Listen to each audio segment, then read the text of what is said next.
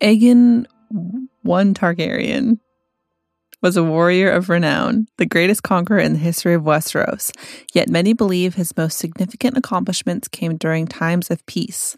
The Iron Throne was forged with fire and steel and terror, it was said.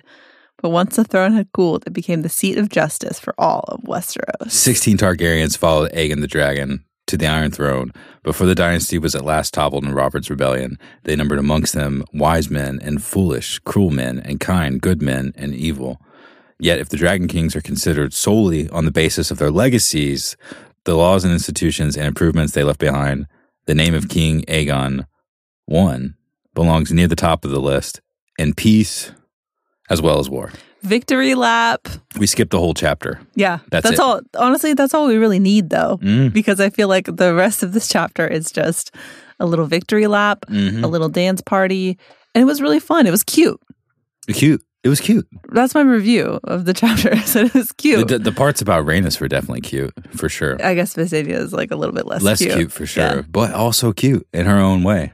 Cute in the really high fantasy. You can see the knights and courts and banners fluttering, and everyone's having a good time, and the vibes are high, and every, peace is working, Mhm. and they're instituting some new ideas, and they're going really well, and everyone seems to like each other. That Mhm. kind of cute is Yeah. what I would say. Yeah, they like each other. Send us your youngest kids, not your best kids, but send us your youngest kids, and they're going to live here. They're going to carry our stuff. They're going to pour our wine, and they're going to write home to you. Where birds are going to carry your letters to where you live. Carry the letters of the kids that you love to the place that you live, and we're going to marry you to sometimes people you don't like or historically haven't liked or people in your family historically didn't like. And we're also going to marry you to people that they have similar your crops are similar. Hmm hmm when you mix barley and i'm trying to think of another flavoring. I think you might just need barley to make hooch at that point but he's like he has in the first two chapters showing us the evidence like the the math of how the choices that are being sent down from these three are able to maintain this level of what he calls it um forestalling hmm rather than forcibly going in and saying you can't do this stuff you have to listen to us kind of like they did with dorn which as Right. we, we know we did did not work very well Right. But the forestalling i guess wouldn't have worked with dorn either because they just simply didn't They tried that. they didn't want to play ball in the same way though but but these houses basically everyone else in westeros including the island iron islanders which are i don't know would you say the most volatile I i guess other than the dornish Sure. Historically, you can't yeah. even compare them to Right. the Dornish because the Dornish literally forestalled them, forestalled them, and in their forestalling of the fight, and they they're wouldn't still allow not, them not to fight. They Right. said you basically have to fight. We're going to Still so force you to fight. That is, that is something. Hmm. but everybody else is in line and Yeah. seemingly so in this chapter especially willing to participate i feel like aegon and the targaryens really give them a lot of leeway and they spent a lot of time in the chapter talking about how they could still have right to first night or Oh, whatever first that right. thing Oh, yeah first, first right first night, right? yeah Whatever that is. it's like you could Tell, still it- do tell that everyone what that is in case no one knows what the uh, first night right is. it's when one of the brides gets married or it's on the wedding night and the Mhm. bride the king gets the bride Like the the lord, lord of gets the the area. bride. Yeah, Yeah. I think it's not just for noble marriages. I think it's for all the marriages. Whoa. June. Yeah. yeah, I know. Like interesting. I want to be a lord. but they got to keep all of their customs and things that seemed most all the cultural things that were important to them, which I think is smart. Every obviously. area got to keep their stuff. Yeah, their little things, but then they got help, which is making taxes feel more streamlined Mhm. or different laws or things that would help them interact with each other a little bit better. Less And so- fights, less little fights because they always knew daddy was nearby. Exactly. And if he does come nearby, he's going to come quickly. He's very mobile. And also, He'll show up anywhere, maybe And unannounced. maybe. And also, sometimes, I mean, always used with a dragon, but sometimes with like a thousand people behind him, including soldiers, in- infantry, and maesters, and singers, and dancers, and uh, just in general, an overwhelming show of something that you can't go against. Mhm. not just violence, not just the threat of potential violence, but just in general covering all of those bases.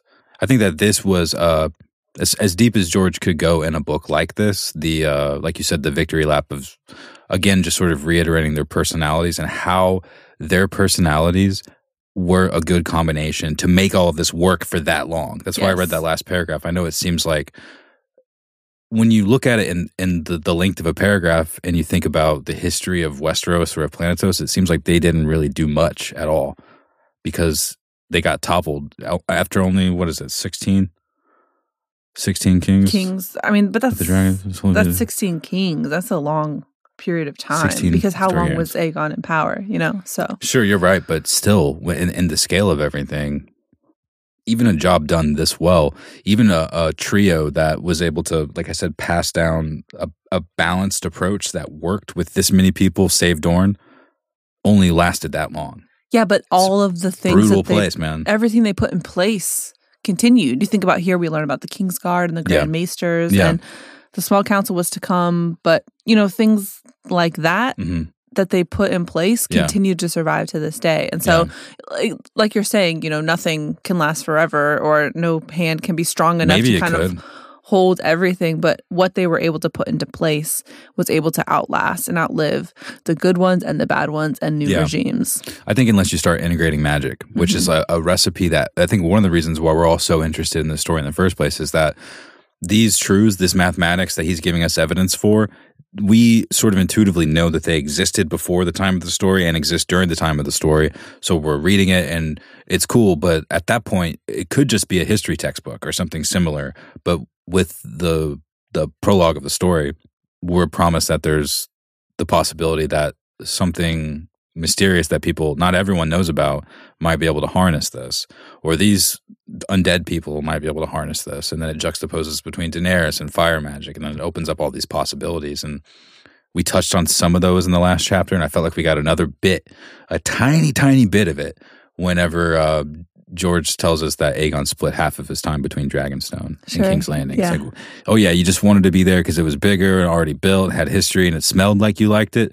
I don't know, man, and I don't know us. I don't think that that's all that it is. Really, I don't think that's all that it is. you don't. It was more he went, comfortable. he went right back to Dragonstone after. Darius' letter too. True. He went there and then was like, hmm, and then came back and said, okay. That's his little safe spot. His little safety net. So you're saying that he goes there just to just to chill. It's like You George's know? mountain fastness. I can Yeah. only write to you out here. I simply can't, but I can write wild cards, book Uh-huh. a train. Think about what it's like when you're everywhere like think else. about you're somewhere else and you're on your way home and then you go sit in your chair in your office and you're like ah, yes i'm finally in my time to play Halo spot." Infinity. yeah i'm finally in my spot why do you think it is that is drawing him back there so much what drew them there in the first place, or rather, what did they put there in the first place? I don't know. When I look at what they're doing, I think about why they had this all figured out before they came here. I think about how I wanted to ask, who do you think is the best leader out of the three of them? I think that they all have elements of maybe it's more so Rhaenys and Visenya have elements that are at a sort of a um, they oppose each other, sort of like uh, similar magnetic forces that oppose each other. yeah And Aegon is able to unite that perspective and, and keep a keep a level of coolness and a level of separation from the emotion attached to those things, and deliver a balanced approach that can work with m- the most people across Westeros. That seems to be the answer to this. But at the same time, I, I still want to know why and how they got to that place. And I think that we're never going to get that. I think that we were already thinking we were never going to get this. Right. Whenever they were talking about Aegon's High Hill or Visenya's Hill, the Hill of Rhaenys in AGOT or Clash of Kings, it's just one of those things like half the names in this chapter, we just let it fall off of you. mm-hmm. But George, inside of his head, I think he was like, I like the way this sounds when I'm writing it. And then eventually he got to build it out like this. There's even more stuff that I need to go back on with these folks. I want to know why their family had to learn like this and had to figure out how to control people like this. Like, what was happening? How did they get burned in Valyria? Why weren't they the top of the the pile? What what put them in that position? I know that that there was a member of the family, I forget their name, that was able to see a reason to leave. I guess could it have actually been magical? Could it have just been a way to make the narrative seem more exciting around them because they just maybe they just wanted to get out of there because it wasn't working out. They, they, they thought if they struck out that they were able to find more resources or to take what they learned to simpler people, which is the vibe of this. And so I'm just wondering how they figured out how to balance all of these things because they're doing a really good job and no one else had done this this kind of a job. I would say not even within their individual kingdoms. I don't think the Stormlands were this fair. No, and they were always kind of fighting with each other a little bit and kind Yeah. of snipping at each other. Yeah. And so there was contention everywhere, always, all the time. Maybe it's just that Valyria was more metropolitan. They were just used to a higher speed, and they were like, "Guys, this is this is inefficient. We need to bring this in." I think it's just a different perspective and an opportunity mm-hmm. to lay down a heavy fist. Do you know what I mean? I think that you look at a family like the Targaryens, who you were saying kind of comes from the middle of the pile where they were from. Things for them are going fine, but it could be better because they're smart and they're on the lookout and they're trying to do something different. And so they seize an opportunity to get out, start fresh, and then work their way up to a new pile Yeah. that they can kind of sit at the top For sure. of. Do you think they did that mindfully or it was on accident? I think it was probably mindfully Mm. because uh, do you remember at the beginning? The, it feels like a million years ago because for us it was a million years ago. the first chapter when they're talking about how they always had their sights set on Yeah. Westeros and they were always kind of Yeah. reading about They're it. like they can't do anything. A little obsessed They're not it. organized at all. yeah, They're exactly. just letting the people rule who ruled before. They're not even optimizing anything. Well, and it's a lot of material and people and ideas that are ripe for the taking and they have the power. And obviously, they, I know, like we've been saying this and we'll continue to say this, we're getting the high level, but most of these guys really bent the knee pretty quickly and like seem to be at this point pretty cool with the idea that somebody who is really a great leader and has such a vibe and a presence and he's able to hold court in fields or in the throne room and he's Yeah. able to you know he to just knows seems knows to do that. he's got some not to be like an asshole. Right. First. he's got charisma and he's Yeah. got swagger and it's kind of fun Some And folks so- think they have to be rude first to show that they're supposed to be a leader. i know well he was rude he burned everyone's houses down Yeah, but he did it nicely. Yeah, is the thing. He was like, "Guys, this is inevitable, Yeah. but hey, okay, if you agree, then come hang." right Hmm. so you know Hmm, hmm, hmm. maybe some other not to be political but america is ripe for the the, the taking some other countries like looking at us like hmm there seems to be a lot of Oh yeah, uh, N- yeah. squabbling Unrest. A lot of uh, divided lands with not a lot of uh, leadership, not a lot of uniting forces. we need someone like nice and swaggy with a dragon to kind of come in and clean things up a Good luck with that. yeah I don't know who's anyone who's nice or swaggy with a dragon is like I'm gonna go to I'm gonna go to outer space Sothoryos Yeah. and build a, a manse and hang out with all my I'm gonna take all my Mhm. friends too. We're gonna take a large ship and we're gonna go there. That's kind of what again the Targaryens did though to Westeros. They're just more ambitious in the place they wanted to vacate. So so the me- more metropolitan area of like I said of Valyria before shit blew up was like so intense that they were like the speed of how I live going to that place ain't nothing. So these lightning lords and these pirates, one with the last name of Harlaw, hmm it's gonna be okay. hmm And it was okay. because they had good intent i for the think for the most most for the most part they had good intentions you know and Mm, I mean, come on. Well, okay, sure. intentions. Well, they wanted power, Yeah. of course. But you think Yeah. about the way that they're going about it, and again, Yeah. this is written to make this guy the guy, and it very much comes across that way. it does, yeah. But the three of them together, they balance each other out really well, and they're doing a lot of really nice stuff. And it seems like what they're trying to do is working, and the people are happy, and they're not fighting as much, and the vibes are high, and their kids are getting educated, and they're getting some new experiences, and they're intermarrying with different families, and they're learning It's some new positive. songs. Yeah. You know, Sort of eh, what's the word? Figuratively that's all positive. Mm-hmm. Maybe they don't agree with the particular way that stuff is being carried out, but I'm it also sure. seemed that there was the mention of uh, I forget um, the exact person, but the someone I think it was like a page girl or, or hand as a handmaiden for either Rhaenys or Visenya had had that that pregnancy that came out of nowhere. Mhm. And rather than it being a problem for them institutionally, they they just they set up the situation flawlessly and made everything easy. It was a Rowan girl, is what they said. So yeah, she came from a family of import. And rather than making it difficult, because this is how things are supposed to be here and you did the wrong thing, they were like, We'll help you out. which is low key unheard of in a lot of places where the stakes are high, or at least when people don't have to be nice. Right. You know, Pe- people don't have to be nice when they're in charge, especially when they have dragons. We've seen a lot of people Yeah, not no be kidding. nice when they're in Yeah, charge for sure. unnecessarily. Hmm. So What I was saying before, I, I guess I couldn't think of the uh, literary word to connect it with it, but um,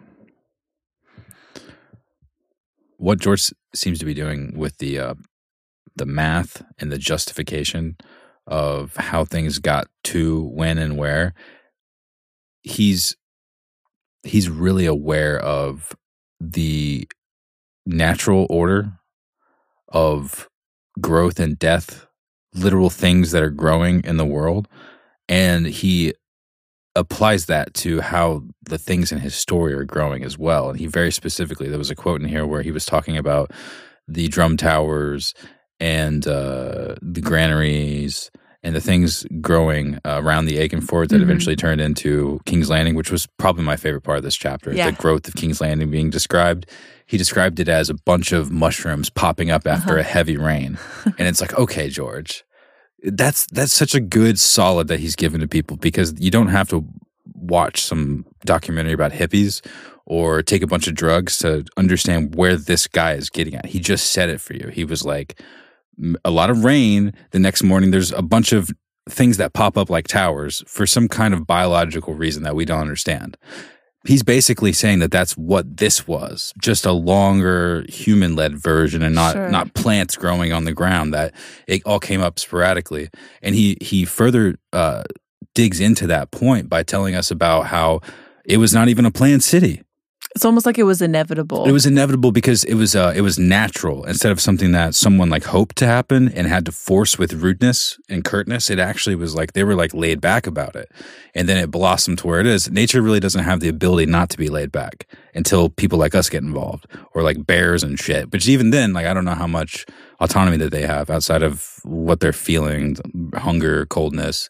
I don't know how like what their capacity for being annoyed is, but I've seen a lot of YouTube video, videos and it seems like they they can get pretty annoyed. of course. But we can get really annoyed and we can go from Valyria to Westeros and plan for something like this to happen. But it's like you were saying, it's very, we're very obviously supposed to believe that this dude and his sisters created this trifecta that with the balance of what they were able to do was so near perfection that the literal growth of the seven kingdoms itself almost was like nature itself growing which is a really cool thing for him to try to drive into us in a book. It's cool that he's aware of that, but also goes the extra mile to make it a little bit obvious, you know? Because I think it's a good point to make. It is a good point. Yeah. And it also adds to the air of, like I was saying, inevitability. Like this is all, this Mhm. was destined Mhm. to happen. It was supposed to be, and it makes me think about.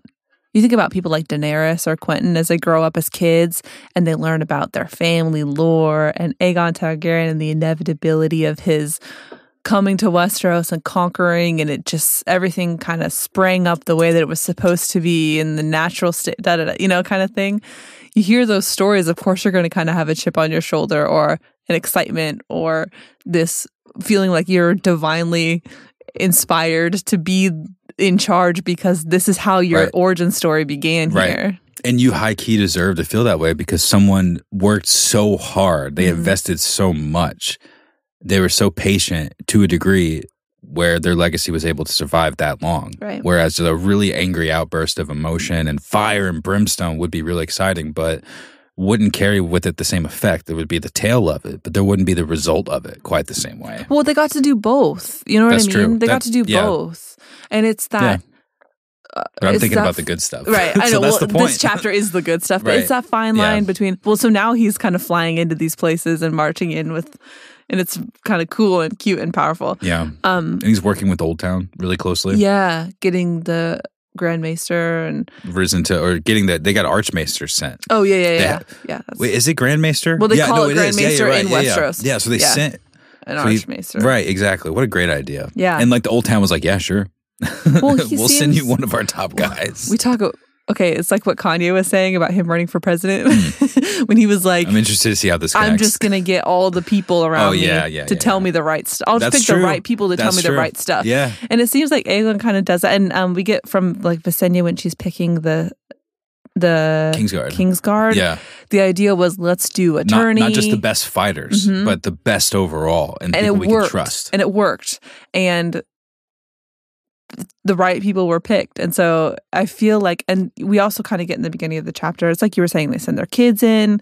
I want to try to define the exact quote, but basically this idea that he is asking for people's opinion and he's sending their kids in and that's like you were saying making all the right marriages he's not trying to do it and lean on his own um but i think allowing everybody the opportunity to get the buy-in and then to surround himself with other people that might know better he was traveling with all these maesters everywhere he went so he could make sure he knew the local law because how important that is And so in nature, when things are growing, it's just like expanding itself and it's being pollinated however nature happened. So maybe that there's some there's something that happened that limited the amount of like critters that would come through and help your pollination, and that's bad. And that's maybe an example of like something unfair happening or like a bad decision being made by a leader. But this is kind of like an example of like a meadow gets formed. Let's call it uh, the Aegon Fort that turns into King's Landing, and this little meadow, sort of unperturbed because of some reason, and this reason here is their good planning and their good balance allows it to sort of flourish on its own.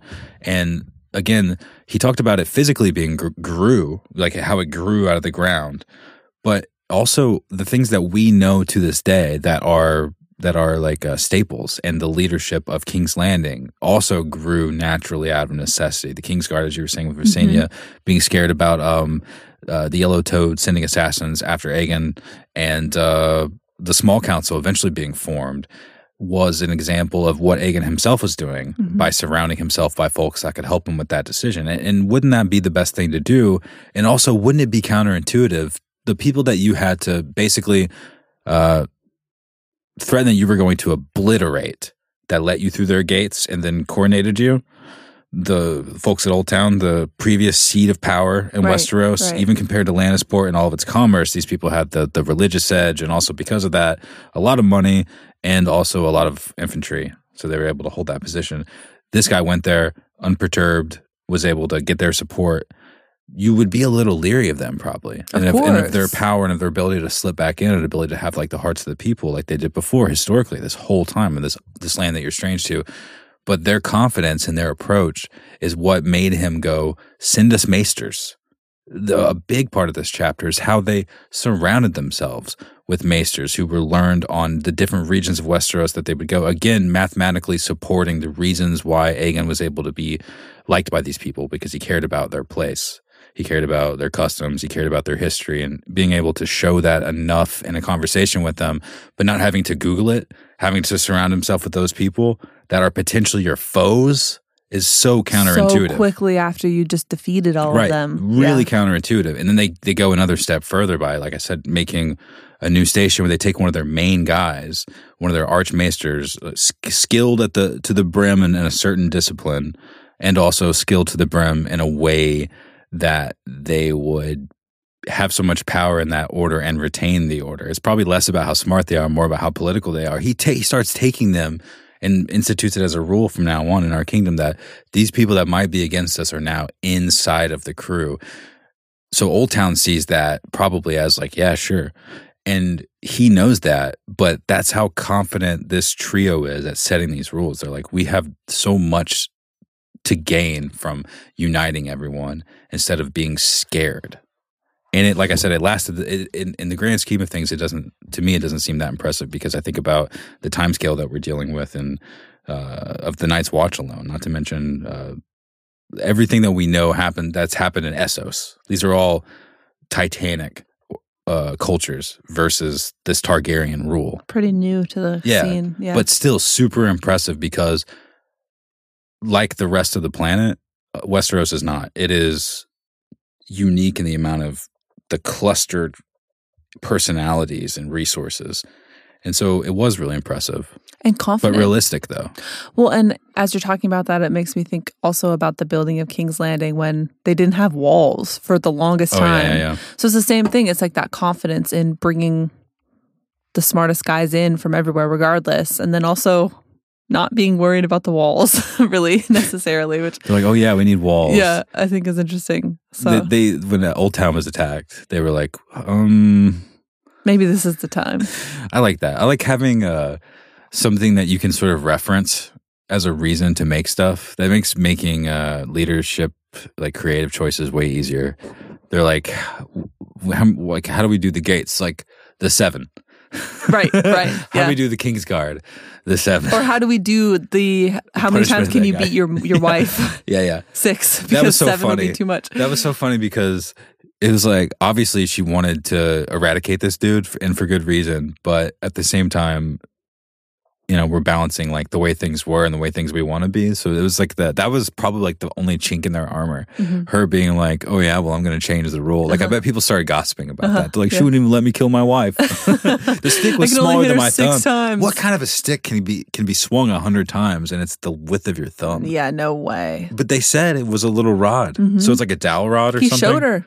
Yeah, he brought the stick. I guess it was still a stick. That's a weird thing. I just liked the. I liked those stories though. I know that is insane, messed. but they're they're just in there in everyone's day to day lives, up in their business. They had to. They learned so much, and it talks about how Aegon learned so much in his years as he was traveling around and just kind of. I like that line where it's like he could show up anywhere, but they're learning key. and they're t- holding court and they're people are talking to him and they're dealing with the inner workings of personal dramas, and I think that that if you have the right perspective is going to give you so much insight into what the people like actually need and want and feel and to be successful and they were pretty successful yeah, they were. It seems to me like Visenya is the one that's actually in charge, though, or at least that she's the one that.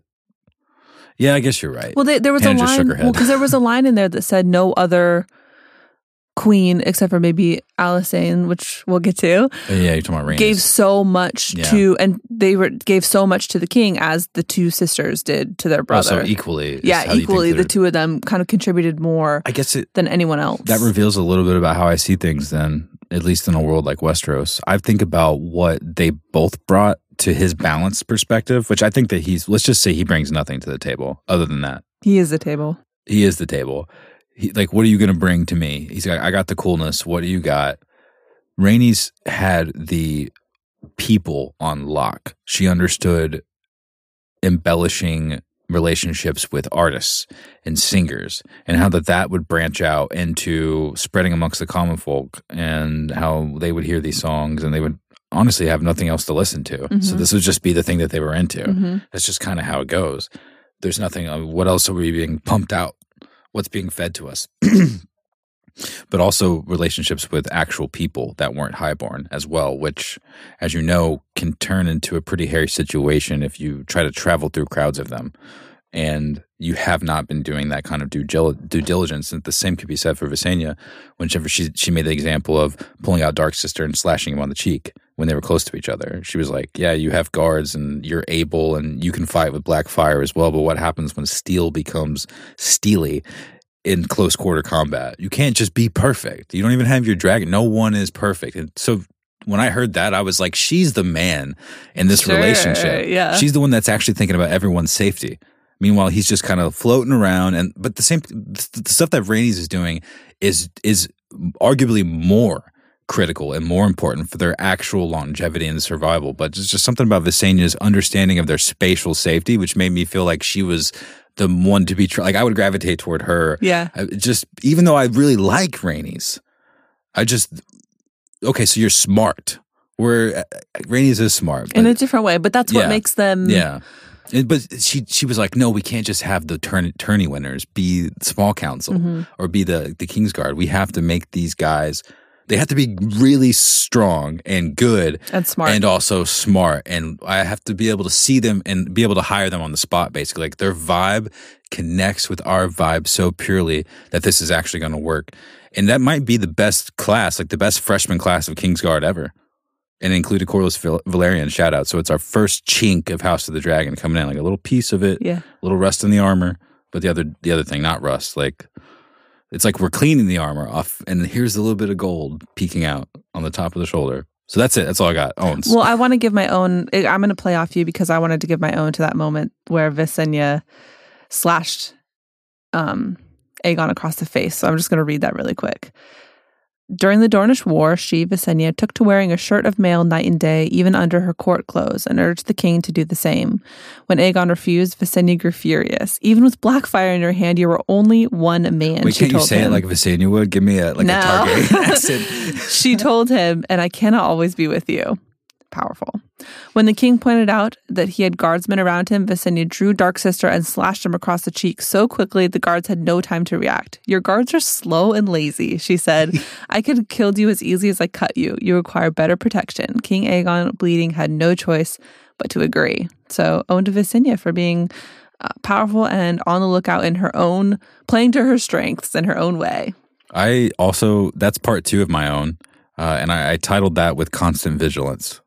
Nice. Shout out. nice. to Alastor Moody. Here's the first part of it.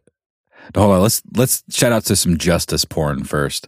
The husband was taken to the foot of the hill of Rhaenys, where he was given 94 blows by the dead woman's brother, using rods of lawful size. Yeah. No, by their dead woman's brothers. So the multiple guys got to hit him 94 times because six was we didn't we didn't say what the rule was, but the new it was the rule of six that we've heard about in, in the books. It was established in this chapter in this time period because of this specific case. The guy caught his wife sleeping with someone else. He went uh, full primal, and now maybe died because of it.